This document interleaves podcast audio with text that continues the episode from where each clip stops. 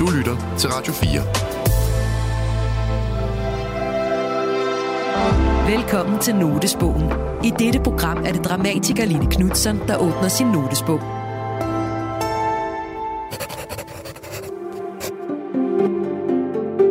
Der findes forskellige slags noter. Der er forskellige grunde til, at jeg tager noter. Notesbøger er personlige og intime, og det vi skriver i dem er ofte ufærdigt og umiddelbart. Ja, når jeg er til prøver og ser øh, gennemspilninger af noget, jeg har været med til, og de noter, jeg tager der, de er meget, meget sære. Der kan bare stå røv, eller han må ikke. Vi har inviteret tre mennesker ind, der har et særligt blik på verden. Mennesker, der betragter vores kultur og omsætter det til værker, tekster og dramatik. Det er journalist Torben Sangel, dramatiker Line Knudsen og forfatter Kasper Kolding Nielsen. Jeg opretter sådan med jævne mellemrum en notesbog, fordi jeg ved, at jeg er i gang med en proces. I dag er det Line Knudsen, der åbner sin notesbog. Jeg opretter også nogle gange en notesbog, fordi jeg kan mærke, at jeg skal undersøge noget. Det er sådan en handling, at nu starter vi forfra. Nu starter der noget nyt. Velkommen til Notesbogen på Radio 4.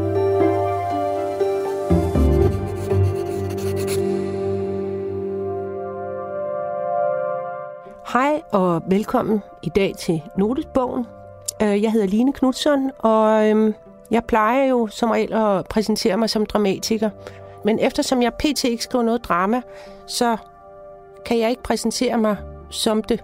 Så øh, i dag, der præsenterer jeg mig bare som Line Knudsen, og øh, jeg har et mellemnavn, som måske kan spejse situationen op, som er Hilarius øh, som jeg ikke går rundt og, og skilter med. Men jeg hedder faktisk Line Hilarius Knudsen, og det er noget med en polak i 1600-tallet, og det har holdt ved.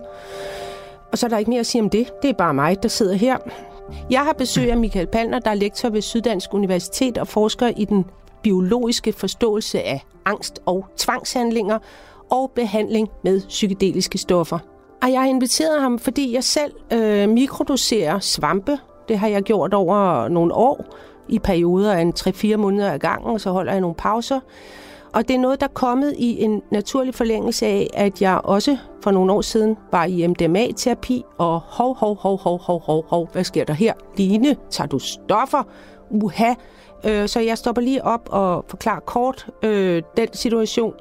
Nej, jeg tager ikke stoffer. Jeg tager en medicin, kalder jeg det, i en formel terapeutisk sammenhæng. En medicin, der ikke dulmer, der ikke lægger låg på noget, og som ikke hensætter mig i en døs, eller det modsatte, for mit ego for højt op at køre. En medicin, der kun har et formål, og det er at genetablere kontakten til mit selv, som var blevet væk, og det havde været væk rigtig længe, og hensat mig i en tilstand af kronisk angst og stress. Når man altså i MDMA-terapi får kontakt med sig selv på den måde, øh, som man gør, ved hjælp af medicinen, så mærker du, hvor levende du egentlig er. Altså, hvor skørt levende du er, og du kan pludselig mærke, hvor levende alting omkring dig er. Ikke bare mennesker, men alt. Der er intet, der er dødt. Der er ikke golde, øde ting. Det er ikke noget, der foregår op i dit hoved. Det er en kæmpe stor sansning. Og det vilde er, at når du først har sanset det, så kan du ikke afsanse det igen. Så ligegyldigt, hvor forslået og ødelagt øh, du nogle gange kan føle dig, fordi det sker også for mig hele tiden, så ved du, at du findes intakt langt inde bag dit ansigtsmaske, og at du hænger sammen med noget større. Og det er, uanset hvad, øh, virkelig øh, øh, et rart sted øh, at finde i det her liv så man ikke hele tiden ender alene ud på en ud over en klippeskrant. Hej Michael. Hej Line. det var lige en introduktion, ikke?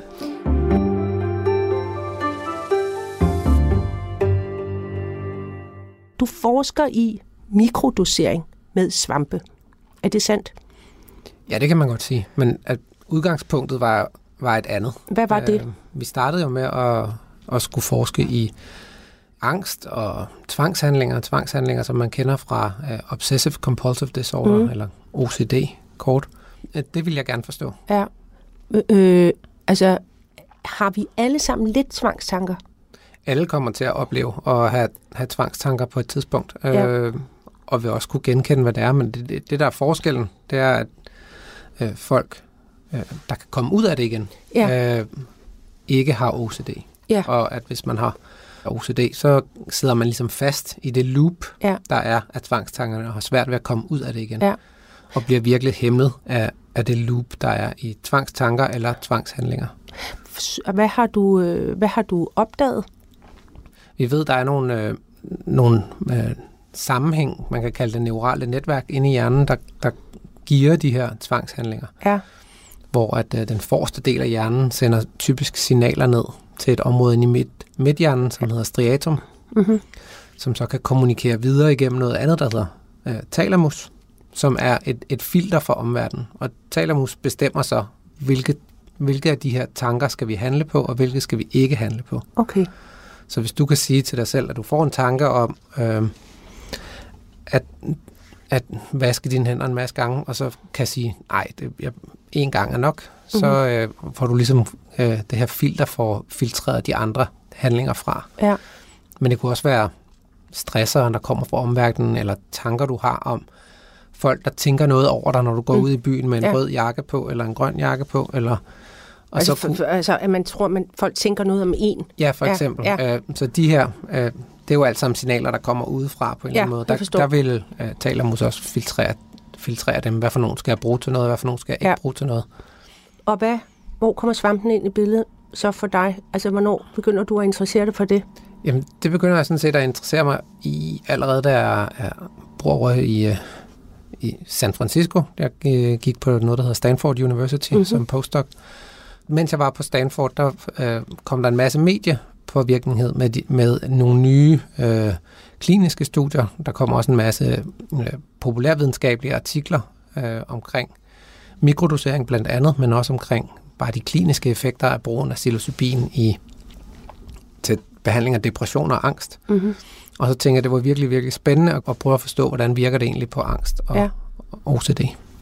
Har du fundet ud af noget?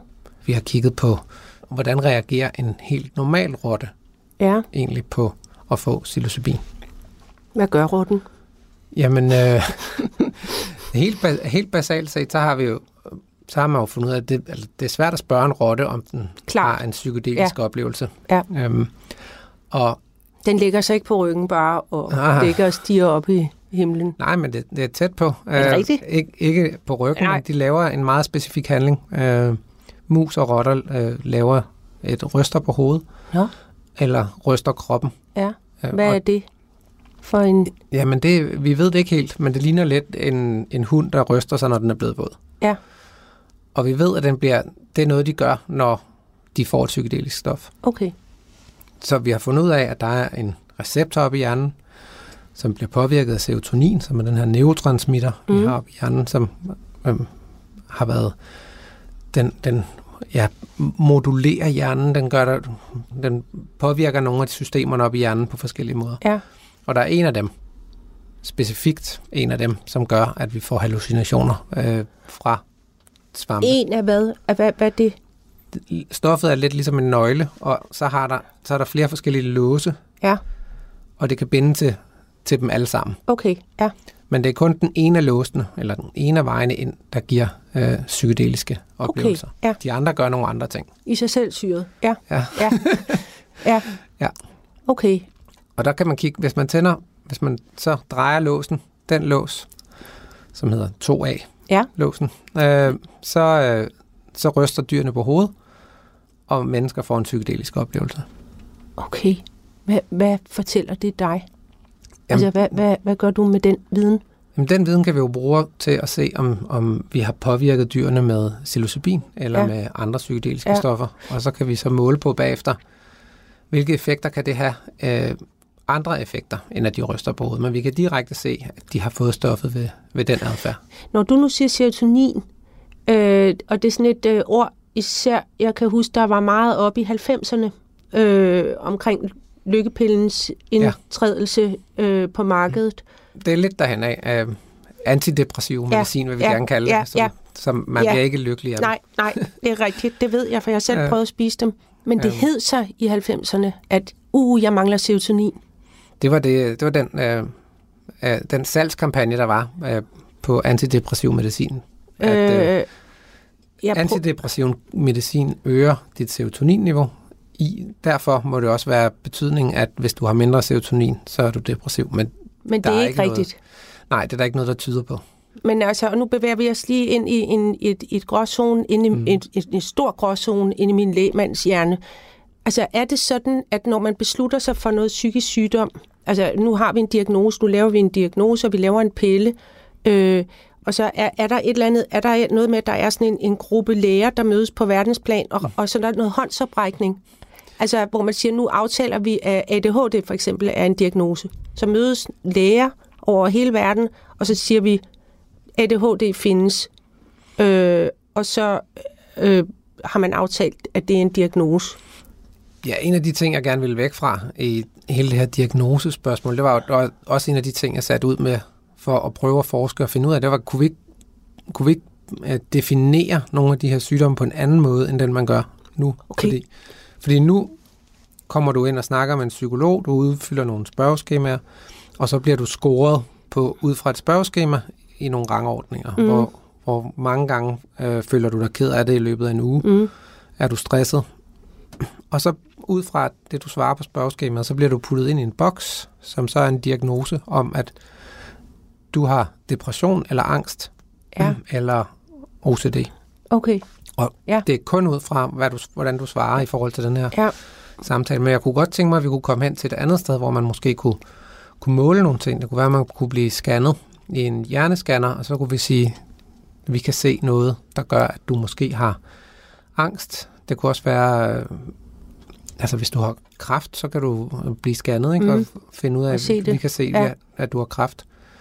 Øhm, og så kan du blive helbredt igen bagefter. Ja. Det kunne jeg også godt tænke mig, at man kunne, når man får en diagnose, blive helbredt. Ikke? Så, øh, så du behøver ikke at have den på dig hele livet, for eksempel. ja. Altså, hvordan, jamen, hvordan skulle man kunne måle ind i hovedet, at man har, at man, altså, hvordan ville man kunne måle, hov, du har depression, eller du har OCD, altså, vil man, tror du på, at det findes et sted inde i hjernen, at man vil kunne se det? Jeg tror på, at vi kan begynde at forstå sygdommene i forhold til at lave en, en MR-scanning for eksempel af hjernen. Og hvis der er nogle områder, der er overaktive eller mindre aktive, så kunne man forestå, foreslå, at man måske havde nogle problemer med tvangshandlinger, eller nogle problemer med at filtrere sanseindtryk fra verden. Ja. I stedet for, at vi skal sidde og spørge øh, om, hvordan føler du, Ja. ja. øh, hvordan har Ja, du det, okay. og så, videre. så kan vi Ja. ja. prøve på den måde. Hvordan, hvordan har du det med psykologien? Altså, når man i dag har angst eller OCD, så bliver man jo, går man jo til psykologen, ikke? Jo. Øh, og så kan man have det i en grad, der er så invaliderende, så man må have noget angstdæmpende eller øh, noget andet medicin. Øh, men, men man vil typisk gå til psykologen. Jamen det, har jeg, det øh, mener jeg ret godt, øh, og jeg synes også, det skal være det første sted, Ja. man skal hen. Man skal ind og snakke om, øh, og prøve at forstå øh, de udfordringer, Ja. man kæmper med. Øh, også fordi, at det vil være den øh, vej frem til, man får øh, kommer over det igen. Ja, Altså for eksempel, øh, nogle af mine børn har haft øh, problemer med at skulle sove alene mm-hmm. og været bange for at skulle sove alene. Og, og hvis man snakker om det og udfordrer den øh, idé om, at der er monstre under sengen, Mm-hmm. og siger, jamen, har du nogensinde mødt et monster? Øh, hvad er sandsynligheden for, at der er et monster under sengen? Og bruger din fornuft til at dæmpe ens angst, så kan de også overkomme det, og så ved at man overkommer det Mm. igen og igen og igen, og har en god oplevelse med det, så bliver det også en oplevelse, der ikke er farlig. Ja, Så i og med, at man øh, helt klart. gennemgår den oplevelse Ja. Ja. og prøver det igen og igen og igen. Det samme, hvis du... Øhm, klatring for eksempel er et, er et ret godt øh, eksempel også, hvor man måske lider af højdeskræk de første gange, hvor man prøver at klatre op ad de her vægge med de Mm. her meget små greb. Men efter noget tid, så får man også overbevist hjernen om, at øh, det er jo ikke så farligt, som, som jeg troede, det var første gang, jeg klatrede op. Og dermed bliver det nemmere og nemmere Ja. at komme op uden at... Ja, ja. ja. Og det er jo alt sammen psykologi. Du lytter til Notesbogen på Radio 4. I dag er det dramatiker Line Knudsen, der åbner sin notesbog. Jeg har en note, Ja. men jeg ved ikke, om, om, om, om du kan svare på det, men jeg har skrevet øh, et spørgsmål til mig selv. Er jeg en svamp? Altså det er, fordi jeg kom til at tænke over det på vej herhen, at, øh, at øh, det der, sådan, at man kan gå og sige, jeg, eller en psykolog kan sige, du virker som en svamp, der suger alt muligt dårligt til dig, og altså man, man ligesom øh, tiltrækker ind i, man er sådan en svamp, der suger dårlig energi ind i sig. Men er man en svamp? Er vi fyldt med svamp? Jamen altså, det er vi. Nå, jamen, Det- se, vi ja. er en svamp. Jamen, Ligesom er, at, øh, at mikrobiomet, øh, hvis du har hørt om det, at, at alle de her bakterier Ja, nede i maven ja. er en stor, Det er en stor svamp. snak i øjeblikket. Men Okay. det, der er også en masse bakterier nede i maven, Ja. og på din hud og Ja. ja. overalt, så Ja. der er masser af svampe på. Men så når jeg nu spiser noget svamp, eller mikrodoserer ja. Ja. en lille bitte smule øh, svamp, øh, øh, jeg havde nær sagt, kender de hinanden, de svampe? Ja, nej, det, det, Eller det går de i på. nogen form for forbindelse nede i min mavesæk? nej, det bliver nedbrudt lige så snart det kommer ned i din mave. Og hvad sker der så med det? Jamen, der bliver de stoffer, der er i svampen, som Ja. ja. blandt andet er psilocybin, Ja. ja. bliver frigivet Ja. ja. ud, og så bliver det optaget i kroppen og nedbrudt til et helt andet stof, Ja, som hedder psilocin. og hvad så? Jamen, det er faktisk det stof, der er aktivt. Det, det, det er jo ikke, når du snakker om psilocybinsvampe, så er det jo ikke en svamp, du selv har været ude at plukke øh, ude i dyrehaven, øh, som du tager med hjem og, og giver rotterne, vel? Nej, nej, vi, det kommer vi ikke til at få lov til, fordi der er, der Nej. er problemer med renhed og Ja. andre ting. Men, så det hvordan er, ser den svamp så ud? Er det en syntetisk fremstillet svamp? det er syntetisk fremstillet psilocybin. Ja. Det ville ellers være sjovt, hvis det var en syntetisk fremstillet svamp. Nå ja, det, det findes vel også på et Ja. eller andet tidspunkt. Nå, anyways, Så det er lidt ligesom et, et lægemiddel, ikke? Øh, og det er produceret under alle de samme krav ja. som andre lægemidler. Ja. Øh, ja. Men I har ikke prøvet det på mennesker endnu. Øh, jeg har ikke, men Nej. Rigshospitalet, ja. hvor jeg også arbejder, øh, har givet det til mennesker. Og hvad sker der der? I forskellige, øh, forskellige kontekst. Ja, og hvad er det for nogle kontekst, og hvad sker der? Jamen, de kigger på øh, også på helt almindelige, øh, normale mennesker indtil videre. Ja. Øh, hvis vi kan tale om normale det mennesker. Findes, ja. Øh, men i hvert fald personer, som øh, ikke lider af en eller anden diagnose. Ja. Øh, og så prøve at forstå, hvad sker der? Hvad har de for nogle oplevelser? Og er det sikkert nok til, at vi kan give det til forskellige patienter bagefter og prøve at behandle? Og hvad, hvad, hvor, hvor er det henne lige nu med det?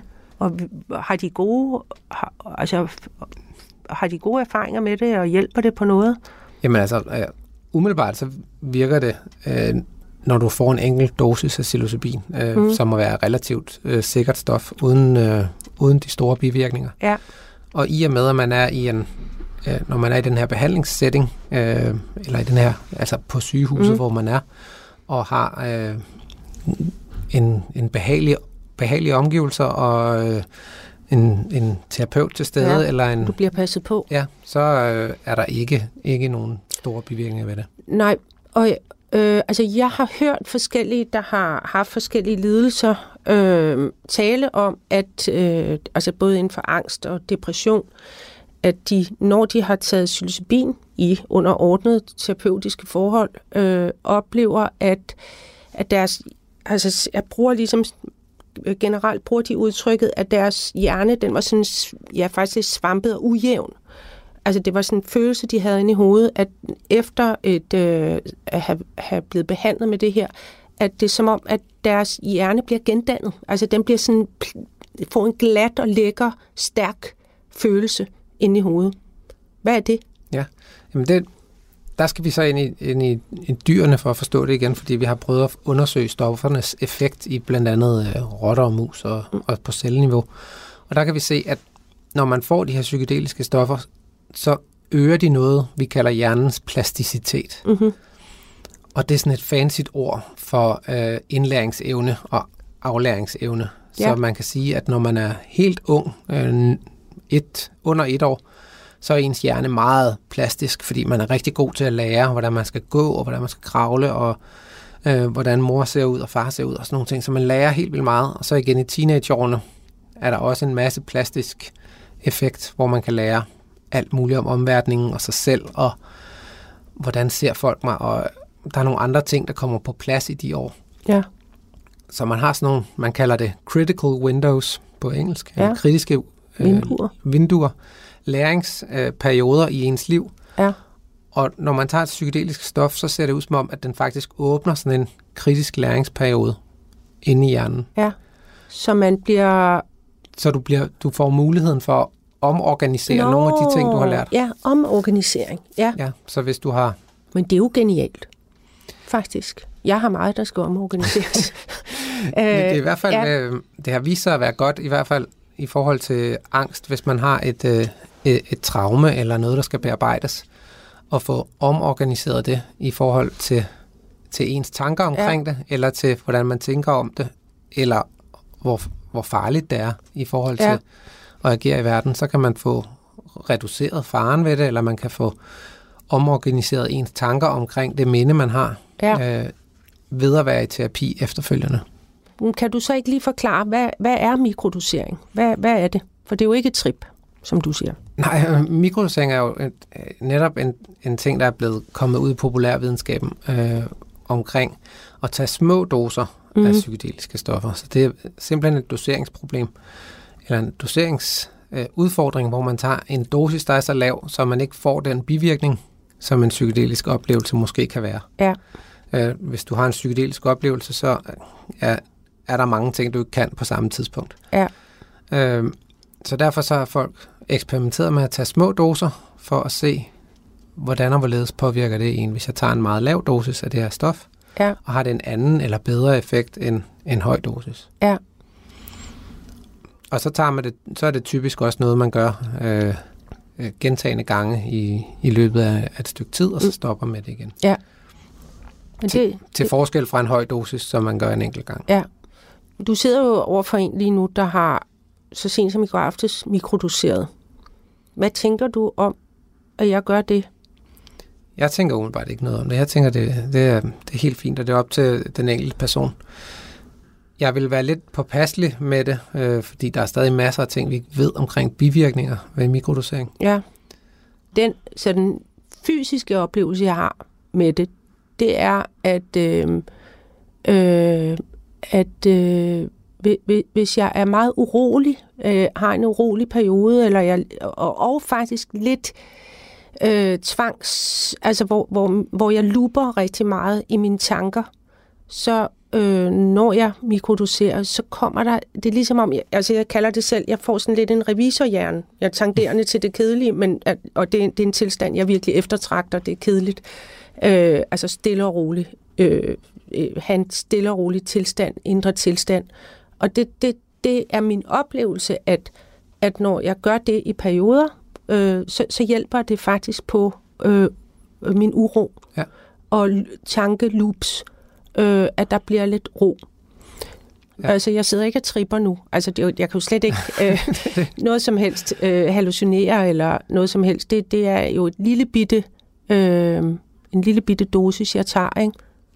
Og, og, og ved man noget om, altså, man ved ikke noget sådan bevisligt om, hvordan det virker. Det er alt sammen, hvad folk siger rundt omkring, og selv føler og mener og synes. Ja, der har været et meget stort... Øh, en meget stor snak om det på internettet, om øh, at det kan kurere alt. Ja. Alt, øh, næsten. Ja, Øhm, og så har der været en masse forsøg på at lave nogle studier, som har været mindre eller mindre, mere eller mindre gode, hvor de har set, at der er en meget stor placeboeffekt i forhold Mm. til det her mikrodosering. Så hvis du tager en meget lille dosis af et eller andet og får at vide, det her får dig til at føle bedre, eller du får det bedre af det her, du får mindre angst, du får mindre stress, så får du også mindre angst og mindre stress, fordi ja.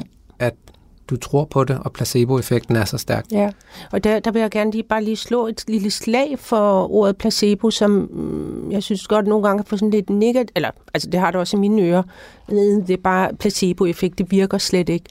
Men egentlig er det der med øh, placebo, det er jo egentlig ret spændende, øh, at noget kan virke, øh, øh, bare med at du tror, det virker. Ja, det er, det, Hvad, hvad fanden er egentlig det det? er mega spændende. Ja, hvad fanden er det?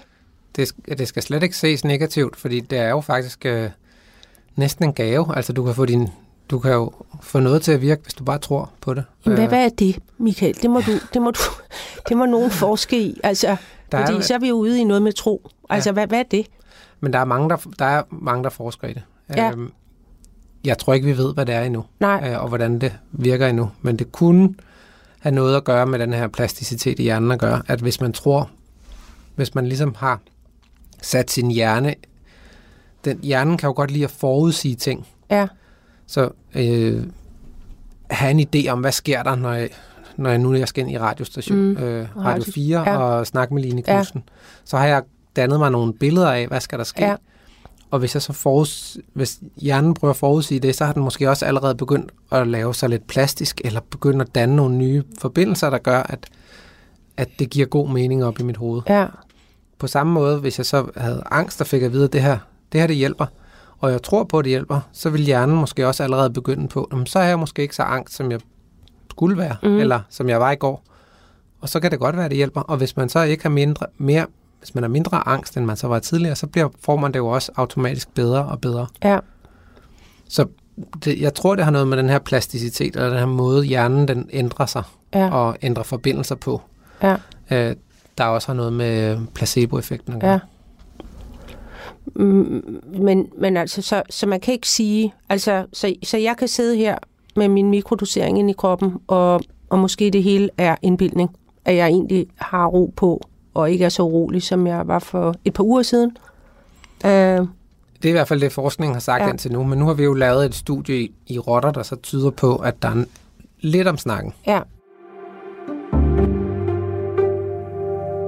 Du lytter til Notesbogen på Radio 4. I dag er det dramatiker Line Knudsen, der åbner sin notesbog.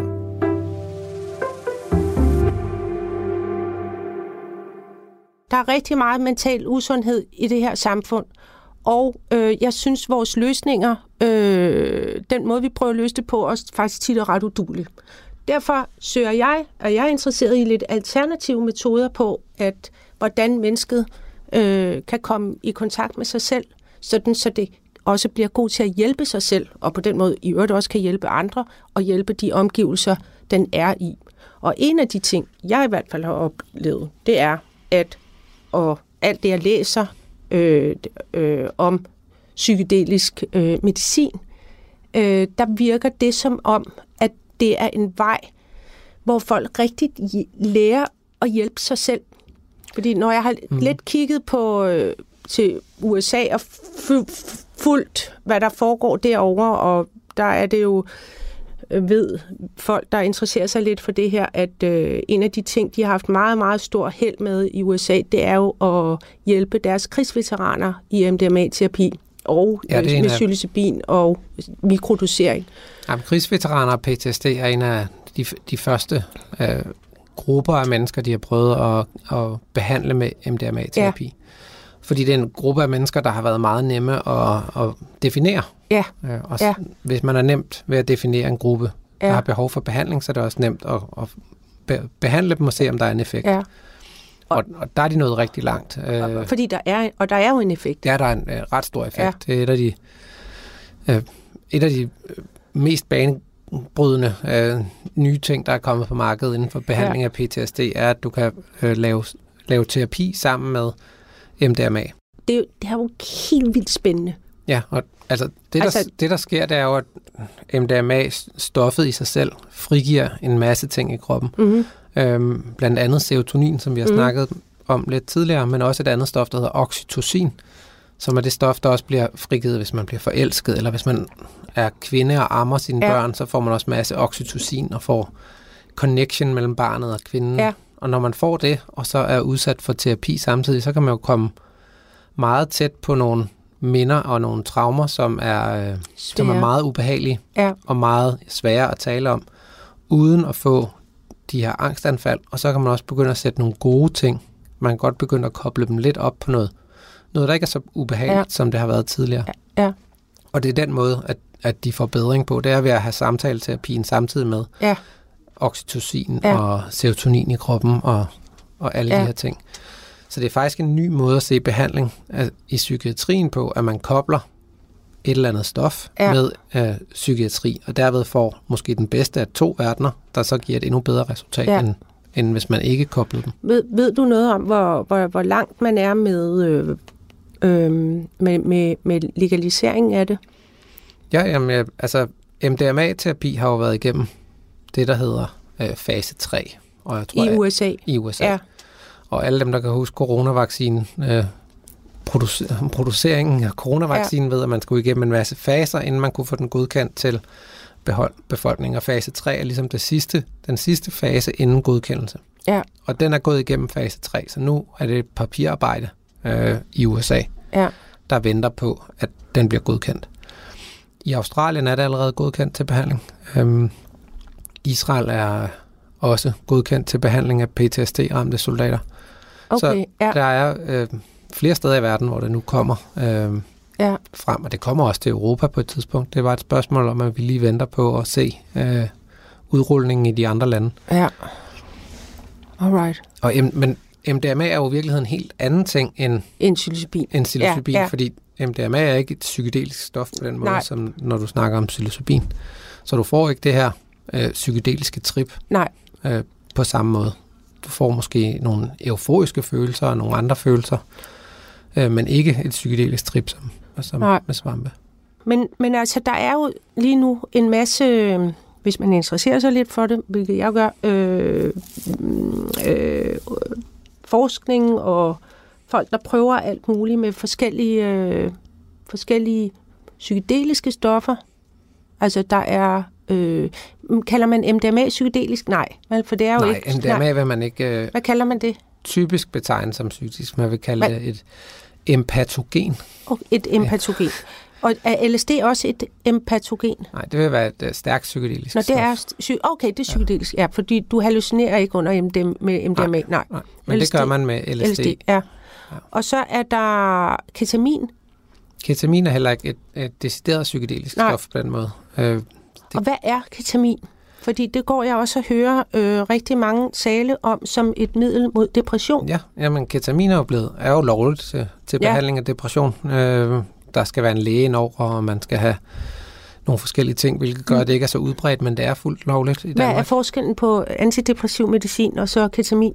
Ketamin, det, det påvirker også den her plasticitet i hjernen. Øh, de opdagede, at folk, der havde været i bedøvelse, fordi det er jo egentlig et bedøvelsesmiddel, mm. øh, var, havde, ikke havde depression mere bagefter, Jo, helt vildt. øh, efter de her behandlinger. Hvad, og det har noget med plasticitet. Ja, fordi det går ind og påvirker nogle af de samme systemer op i hjernen. Ja. Ikke den samme lås, som vi snakkede om tidligere, men en Nej. anden. Men den øger også plasticiteten i hjernen, Mhm. mm-hmm. og gør, at, at hjerne, hjernen kan øh, ændre sine forbindelser. Mm. Og på den måde kan man så komme ud af øh, en depressiv tilstand, som i virkeligheden er en masse fastlåste forbindelser op i hjernen, som gør, at tankerne kører på en måde, og Og, hvor, og hvorfor er det fast, øh, ja. ikke meget udbredt ketamin for alle dem, der går rundt og er dep- har depressioner? jamen, det er fordi, det er, er, kun er godkendt til øh, virkelig svære tilfælde, og så er det, skal du både have en, en læge og, til at udskrive stoffet, mm-hmm. og en Mhm. psykolog til stede, og du skal være øh, Hårdt Øh, ramt. du skal være selvmordstroet, før, okay. Okay. du, før de må udskrive det, tror jeg der. Men der er jo øh, behandlingsklinikker i både Tyskland og øh, Norge og andre steder, hvor man kan få ketaminbehandling. Okay. øh, Effekten af det er, selvom den virker, selvom det virker rigtig, rigtig godt øh, umiddelbart, så er effekten ikke særlig langvarig. Så det er noget, man skal have, man skal have Ja, ind imellem. og der modsætning til det, så ser det ud som om, at psilocybinbehandlingen med svampe er en rigtig langvarig effekt. Det er jo sådan at Mod depression. Ja. Sådan at en enkelt behandling vil... Det skal siges, at det ikke, det er jo heller ikke et lykke... Altså, det er jo ikke... Nej, nej. Det virker ikke på alle. Det er jo ikke bare sådan, at... Nå ja, så kan vi Nej. Kurere depression 100%. Det er det ikke. Øhm, der er stadig folk, der ikke, øh, der er ikke modtagelige over for behandlingen. Ja. Men på dem, hvor det virker, ser det ud som om, det virker rigtig, rigtig godt. Ja. Og en lang behandling ved kun en enkelt dosis af stoffet. Ja. Og det er i virkeligheden den store forskel på an, altså, de her generelle antidepressive mediciner, ja. som vi bare udskriver, og folk går og spiser konstant. Og så de andre stoffer her, der er, at man kun får en enkelt behandling og en enkelt dosis af stoffet. Ja. Fordi så når du aldrig at få en eller anden en masse bivirkninger ved, at du Nej. har taget det dagligt. Så det er... Okay, godt. Og hvad, hvad har vi så mere? Vi har... Jamen så er der, altså, der er masser af stoffer øh, på vej, Ja, fordi med medicinfirmaerne vil jo egentlig gerne ud med noget, som har mindre bivirkninger. Og Ja. på nuværende tidspunkt, så er vi lidt i tvivl om den psykedeliske oplevelse i virkeligheden er en bivirkning, eller om det er en del af behandlingen. Ja. Og det er måske øh, lidt forskelligt i forhold til, hvilken sygdom det er, man gerne vil behandle. Ja. Fordi det viser sig, at, at det kunne godt være angst for eksempel. Ikke nødvendigvis, at, at øh, den psykedeliske effekt ikke nødvendigvis var nødvendig for at behandle angst, mm. fordi den i, i sig selv kunne inducere angst. Ja. Men at den var nødvendig i forbindelse med behandling af depression. Ja. Så der bliver forsket rigtig, rigtig meget i at lave nye stoffer, Ja. øh, som ikke har den samme psykedeliske effekt, måske har en lavere psykedelisk effekt, Ja. som måske kan hjælpe på en, en anden måde. Okay. Og der er... Øh, LSD er ikke en af dem. Det er jo en af dem, der er virkelig, virkelig psykedeliske, Ja. men øh, man forsker meget i noget, der hedder DMT, Ja. som er en del Det af... synes jeg, det der DMT, det er simpelthen så, så crazy. Øh. Ja. Lyder så, så tosset. Det er noget, du ryger. Altså, det, det er et molekyle, ikke? Jo, DMT er, er et molekyl, der også minder om øh, det stof, vi har i hjernen, der hedder serotonin. Og det er i planter og i, inde i os selv. Og, altså, det, det er et molekyl, der er over det hele, ikke? Jo, Ja. det, vi har det selv inde i Ja. hjernen også. Ja. Og så hvis man kan ryge det, så er trippet i 20 minutter, Ja, det, eller 10 minutter eller sådan noget. Det er meget kort, men det folk fortæller, det, det er jo de, de, det, det er virkelig mærkeligt, det de oplever. ja, der er Og- en helt anden, øh, Jamen, det er en helt et anden... andet niveau. Ja, ja, og så har man i USA lavet nogle øh, øh, på et eller andet øh, universitet eller hospital forsøg, hvor man har otte mennesker, der sidder og, og, øh, og gør, tager det her, øh, og så interviewer man dem bagefter, og det, det mest syrede ved det, det var, at alle de her otte mennesker, de havde været det samme sted. Altså uden at, at, at have delt nogle informationer, så havde de været det samme sted. Er det ikke underligt? Jo, men det kan man sige, det er det tryllekunstnere er, og illusionister er eksperter i, ikke? at få øh, folk til at opleve Det samme. det, de gerne vil have dem til at opleve. Ja. Så det tror jeg ikke, der er Det noget tror jeg specielt underligt i. Øh, det er blevet kodet af, af den oplevelse, de har haft, inden de kom ind til seancen, og Tror du det? ja, det tror jeg. Jeg tror ikke, man kommer det samme sted hen, øh, nødvendigvis. Men hvordan virker DMT? Jamen, DMT virker ligesom øh, psilocybin ved at binde til den, den samme receptor op i hjernen, som også inducerer hallucinationer. Mm-hmm.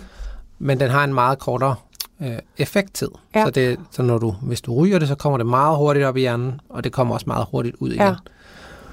Og det er så en meget, meget kort, men intens oplevelse. Så mm-hmm. Mhm. du får en meget intens oplevelse. Den er ikke ligesom en blød bue, Nej. øh, som det er mere sådan et, et bjerg, ja. Okay, øh, der har ja. en stejl spids. Ja. Og det er den store forskel i det. Er den brugt til i terapi, eller ved man noget om, ved du Ja, der er nogen, der prøver at undersøge, om den i virkeligheden kunne bruges til behandling af depression også. Fordi Okay. At psilocybin varer i, i fem timer, Ja. så det er faktisk en ret dyr behandlingsform. Mm. Fordi du skal jo sidde sammen, sammen med en terapeut i fem mm. timer, og du kan måske heller ikke have så mange mennesker igennem på en dag, som man gerne ville. Hvorimod, hvis man kom ind og røg øh, DMT, og havde en oplevelse på 20 minutter, så ville du kunne være ude igen efter en time. Ja, ja. Og det er øh, en, et Det er også en del, øh, det er et simpelt regnestykke. det er et simpelt ja, regnestykke, ja. faktisk øh, kort og kontant. Ja. Øh, hvor mange patienter kan man egentlig have igennem på en dag? Ja. Du lytter til Notesbogen på Radio 4.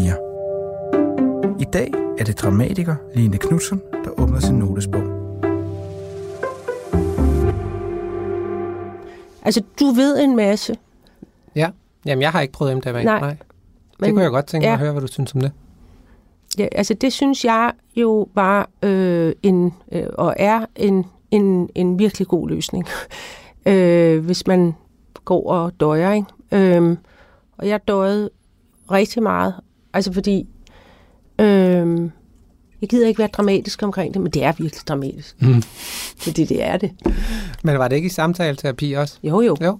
Altså, jeg startede... Hvad kom du ind? Ja. Du kom ind og... Nej, jamen jeg startede i... Øh, altså, i, man kan jo ikke gå lovligt i MDMA-terapi i Danmark. Øh, så det, det er jo noget, du, du må fikse. Øh, og jeg var faktisk på et tidspunkt for nogle år siden, der havde jeg det faktisk rigtig skidt. Og jeg havde det så skidt, øh, at jeg tænkte, enten, øh, jamen så må jeg jo blive medicineret, altså sådan rigtig tungt. Jeg havde rigtig meget angst. Og Øh, og jeg gad ikke gå til psykolog mere. Jeg har gået til psykolog, og jeg kan ikke fortælle den historie. Jeg, jeg kunne ikke holde ud og høre mig selv. Mm-hmm. Øh, fortælle den samme historie igen og igen og igen. Jeg kunne ligesom høre i mit toneleje, at jeg bare øh, gik rundt og, og rantede øh, i sådan en, i et loop, faktisk, kan man sige. Og så var der et menneske, der øh, øh, fik mig på, den, på det spor, fordi jeg tænkte, jamen det er det, jeg, jeg er parat til hvad som helst, fordi jeg bliver simpelthen nødt til at få det bedre. Det er det, eller benhård medicinering, øh, antidepressiv og angstdæmpende medicin, og bare blive sådan zombie der rundt. Og jeg kan bare sige, at hvis nogen havde spurgt mig et halvt år før, om jeg ville MDMA-terapi, så havde jeg bare sagt no fucking way, om jeg skal tage stoffer, fordi jeg anså det for lavt og, og latterligt og ubehageligt. Øh, men jeg var så desperat, så jeg, jeg sagde ja. Og så... Øh, og hvordan foregik det så? Var du, jamen, øh, var du til... Jamen, så foregår det sådan set stille og roligt med, at øh, man... man, man øh, altså, der er jo forskellige modeller, men lige denne her model, jeg løb ind i, den er øh, tre timer om, om måneden, i sådan over 10 måneder, 12 måneder, altså en gang om måneden, tre timer. Det foregår hjemme hos dig selv. Og der kommer terapeuten og, og, og har øh, hjælper dig øh, med, at, eller drikker, man drikker det, og så lægger man sig ned, og så går der 20 minutter, og så, øh, så er du ligesom... Øh, altså, jeg kan give et eksempel, at, at den første gang, at, at personen kom ind ad døren, der ville jeg jo ligesom fordi jeg har gået så meget til psykolog, og jeg er så vant til den øh, for, teaterforestilling, der foregår, hvor jeg fremlægger mine problemer, og nu skal du bare høre, hvordan jeg har mm-hmm. øh, og mit liv, og så videre, og så videre. Jeg ligesom skal servicere øh, psykologen. Ikke? Det, det er det, jeg kender. Øh, og jeg kunne godt mærke, at denne her terapeut øh, var ligesom gad ikke rigtig høre på mig, øh, og ventede lidt på, at det her virkede. Og så da det virkede, og jeg lå ned, og jeg kunne mærke, øh, nu skulle jeg rigtig fortælle om mit liv, så gad jeg ikke. Det forekom fuldstændig vanvittigt, alt det, jeg vil sige. Og om altså min selvfortælling, jeg er egentlig mor, na, na, na, na. Øh, jeg gad ikke sige det. Øh, og jeg, jeg prøvede sådan at sige, jamen det er også fordi, og så, så forsvandt min sætning ligesom her. Jeg, og så, øh, øh, ja, og så havde min, en del af min selvfortælling, det var, at jeg nok var gået i stykker. Det var sådan noget, jeg gik rundt og sagde, jeg er gået i stykker, jeg har fået en hjerneskade i hovedet af at være, ikke have penge, og mit pengecenter er gået i stykker. Jeg havde sådan en masse, jeg er slidt ned af hudafskrabninger på hele kroppen, psykisk. Og da jeg ligesom lå i det der øh, og oplevede det første gang, så opdagede jeg, gud, jeg, oh, altså, det er simpelthen noget, jeg bare går og siger. Jeg er slet ikke gået i stykker. Det, jeg er helt intakt. Og, øh, og bare det at møde sig selv intakt og mærke sig selv, hvordan er du, når du ikke fortæller dig selv alle dine historier. Det er øh, at få lov bare at være i det i tre timer og bare mærke sig selv og få kontakt til dig selv og sige, Gud, jeg er overhovedet ikke gået i stykker. Hvad fanden foregår der? Altså, det forekommer sådan, det er sådan en verden af, af, af bullshit, jeg lever i, øh, hvor jeg går og plaprer op, og så øh, er der en anden verden, som er en helt anden verden, hvor der er helt fredfyldt, og, øh, og, og, og netop alle de historier, jeg tager op igen med, jamen det er også fordi, der har været covid, eller jeg havde ingen penge, eller det er mm-hmm. også fordi medierne, eller sådan, jamen altså, det er bare bullshit. Altså, tag det roligt. Du, du, du behøver slet ikke at gå op i det. Altså, øh, der er noget helt andet, og det er det andet, øh, som jeg nu, altså desværre, jeg kan ikke, øh, det lyder skide irriterende at sige, jamen jeg ved bare, det findes, og det er en mulighed. Det er en anden vej, det er en tredje vej, det er en, det er en vej, der findes for alle mennesker. At vi behøver ikke at blive slaver af alle de der historier og narrativer, der foregår derude. Og når du så gør det, så går der tre timer, og så, så oplever man det, og så går terapeuten, og så går der en hel måned, før at personen kommer igen. Og så mm. øh, forsvinder jo effekten, altså den sådan umiddelbare effekt, men, og du kommer tilbage dine mønstre, men så kommer det, sker det en gang til. Og det er ligesom, hvis du forestiller dig, at der bliver tændt et lys inden i dig. Det lys, som når du far vild, så har du altid det her lys, der lyser ude i mørket, som er dig, som du kan vende hjem til. Og det havde jeg ikke før, fordi jeg troede slet ikke på, at der var noget ud over mine skrækkelige historier og mit skrækkelige liv. Jeg, ved, jeg vidste, der er noget andet, og der er en anden virkelighed. Og den virkelighed øh, er jo ikke bare en virkelighed inde i mig selv, det er også noget, jeg nu tænker jo er inde i alle mennesker. At alle mennesker har deres tilsyneladende virkelighed, men så er der en anden virkelighed inde i dem. Og inde i den virkelighed er vi i øvrigt virkelig, virkelig forbundne. Og det, øh, det gør jo, at når jeg, som alle mulige andre mennesker jo også har op- og nedtur og føler mig ensom og sådan noget, så har jeg sådan en grundfølelse af, fordi jeg har oplevet det så mange gange nu, at jeg er dybt forbundet med andre mennesker. Og jeg er ikke bare forbundet med mennesker, jeg er simpelthen forbundet nærmest med glasset der. Jeg, alt, alt er en levende begivenhed, som jeg er en del af. Øh, og det er bare, øh, når jeg kigger sådan ud i landskabet og på mennesker, og, og det er så skide irriterende, fordi jeg vil meget, meget nødig lyde øh, heldig, og som om jeg har fundet de vise sten. Øh, og, og noget med, at det skal alle opleve, men, øh, og der, men der er så mange måder at opleve det på. Jeg har mødt masser af mennesker, der egentlig har samme oplevelse som mig, uden at nogensinde have taget noget, et gram af noget.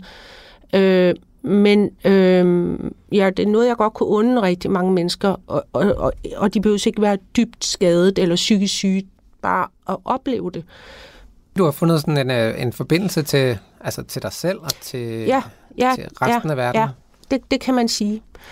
Det er, ja. det, man, øh, ja, det er det, vi tror hænger sammen med den her oxytocin-frigivelse, som der sker i kroppen, mm. når man har taget en der med, hvor man også, som man også oplever, når man er forelsket, og man er, øh, ammer sit barn, og, mm. og de her forskellige ting. Og det, giver, det synes jeg giver rigtig god mening. Det er jo en virkelig god ting at kunne finde og komme ud af de her traumer og problematiseringer ja. og angst og fastlåste mønstre og sådan noget, hvis vi kan komme ud af dem og være på den anden side. Ja. Det, det vil ja. kunne hjælpe mange. Øh. Jeg, jeg, jeg tror virkelig, og jeg håber sådan, at øh, der er rigtig mange psykologer, der øh, vil, vil tage det, altså tage øh, og lære at bruge det her i deres terapi, fordi det, det vil hjælpe, og det, vil gå, det går meget hurtigere end altså 20 år på ja, du pinebænken. Ja, du dig hurtigere. Ja, ja. Fordi, men, vi skal men, bare lige huske på os, der er også ja. nogle ting, der lige skal være på plads inden, fordi Helt sikkert. Der er helt også sikkert. nogle bivirkninger. Øh, ja. Ved MDMA er der, er, er der jo en risiko for at, at afhængighed, fordi mm. det, øh, det er et amfetaminlignende stof. Øh, men i en terapisætning, som du har været i, så ser det rigtig sikkert og ja. rimelig relativt sikkert ud. De andre stoffer, der er jo nogle helt andre bivirkninger. Mm. Nu snakker du om mikrodosering, men har du, har du også taget høje doser øh, psilocybin? En lille smule højere. Øh, en, jeg, jeg har prøvet en gang, ikke sådan noget, hvor jeg havde hallucinationer, ja. men, men hvor jeg skruede en lille smule op. Det var noget chokolade, jeg fik, hvor det var i. Øh, og det var, det var faktisk også meget spændende at opleve. Mm. Men, men, men det er jo igen sådan en oplevelse af, du får det, som du har det, og så har du en mulighed for at mærke, hvordan du har det. Ja. Øh, og det, det skal man nogle gange have lidt hjælp til, fordi man ikke orker at mærke det. Men der, der er der specifikt nogle bivirkninger i form af alle de her øh, positive effekter. Mm. De, de lever sådan ud. De, det er ikke så dosisafhængigt. Det kommer op til et sted, og så bliver det fladt. Mm. Øh, men angst bliver faktisk, den er bare fortsat. Den skyder deroppe af, ja. Så hvis man får en meget høj dosis, så øh, trykker man på angstbeateren ja. og kan virkelig få en ubehagelig oplevelse. Ja. Men når det bliver gjort i klinisk sammenhæng, så, bliver der, så er der jo kontrol over... Øh, kontrol over dosis, der er kontrol over det hele, der er nogen til at snakke med mm. en, så mm. derfor så, uh, kan man også tage hånd om, om den effekt umiddelbart. Ja, men det er jo, det, det er jo, det er jo helt den, øh, altså for mig er det rasende alvor, ja. og det hører til ind i et terapeutisk rum, alle stofferne. Du lytter til Notesbogen på Radio 4. I dag er det dramatiker Line Knudsen, der åbner sin notesbog.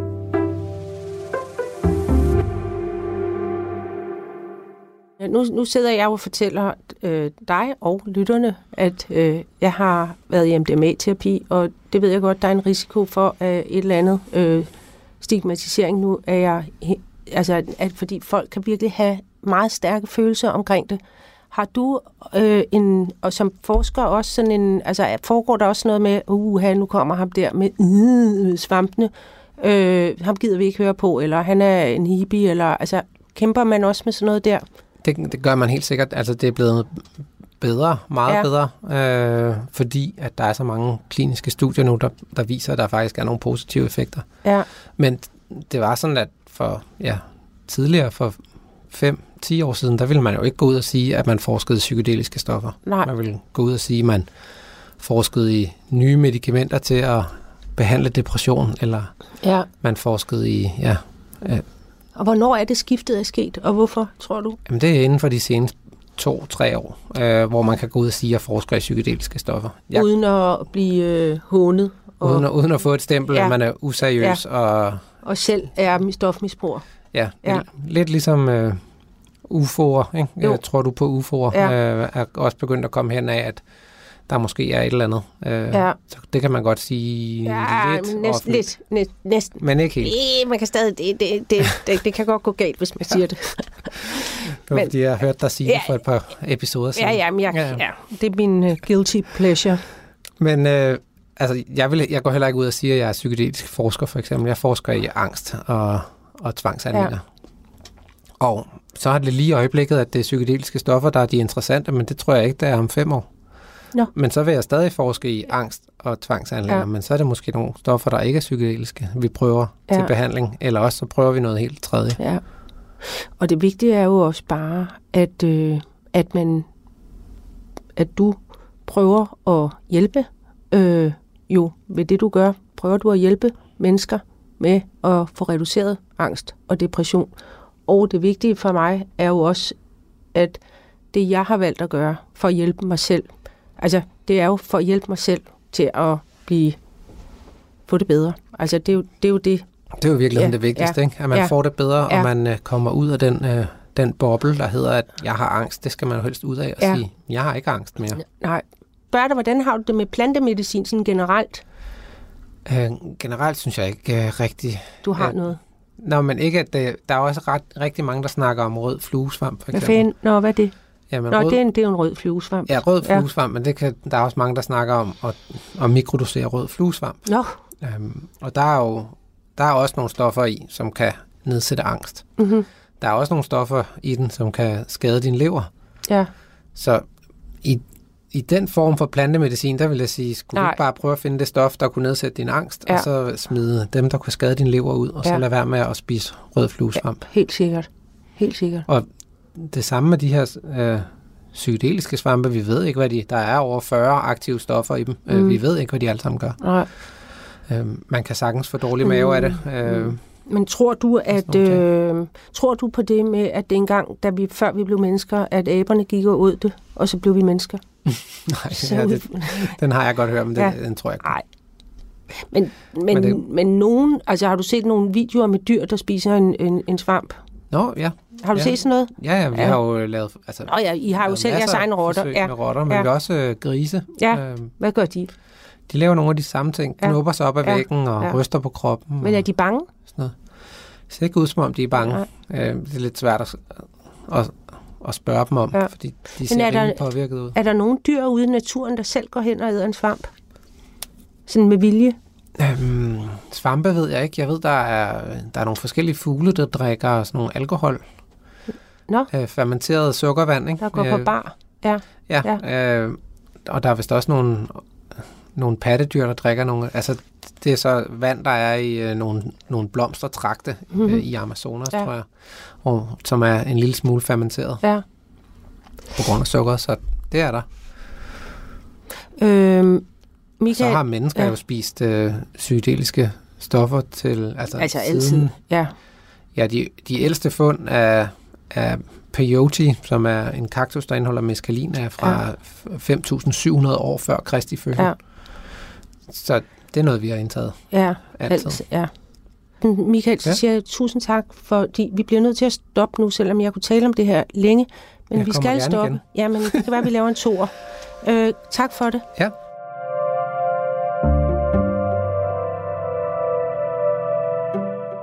Det var min samtale med Michael Palner. Jeg håber, at Michael og alle de andre, der forsker i det her, vil fortsætte deres undersøgelser af behandling med psykedeliske stoffer, for forhåbentlig kan det hjælpe en hel masse mennesker. Det er også vigtigt for mig at sige her på falderæbet, at alt, hvad der indebærer brug af de her stoffer i min verden, kun hører til i et professionelt rum, og jeg vil ikke anbefale nogen at gøre det uden supervision og viden omkring det.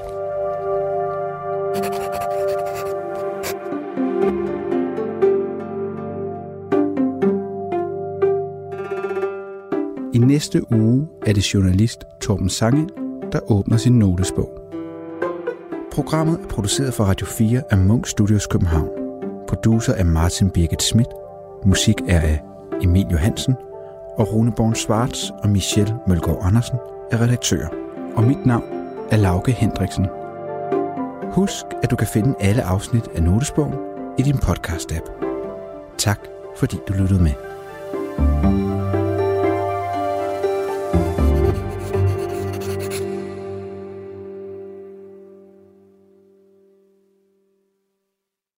Du har fået til job at synge kor for ABBA. Jeg, jeg var ikke simpelthen ikke klar over, hvor sindssygt det egentlig var. Det var jeg jo ikke. Jeg var jo bare ni år og glad i låget. Musik er en hurtig genvej ind bag facaden. Jeg følte jo, at alle de sange var til mig. Ind bag den offentlige person. Jeg kiggede ind i et mørke. Det er jo der, jeg skal hen. Det er jo der, alt trøst er. I Portrætalbum bruger Anders Bøtter musikken til at vise nye sider af sine gæster. Carmen Køllers uh, Axel Byvang, har han en playliste? Jeg ved ikke, hvad jeg tør sige det. Det er så pinligt. Blandt andet Backstreet Boys. Lyt til Portrætalbum i Radio 4's app, eller der, hvor du lytter til podcast. Radio 4. Hold kæft, mand. Det tror Ulla Terkelsen ikke, det der. Ikke så forudsigeligt.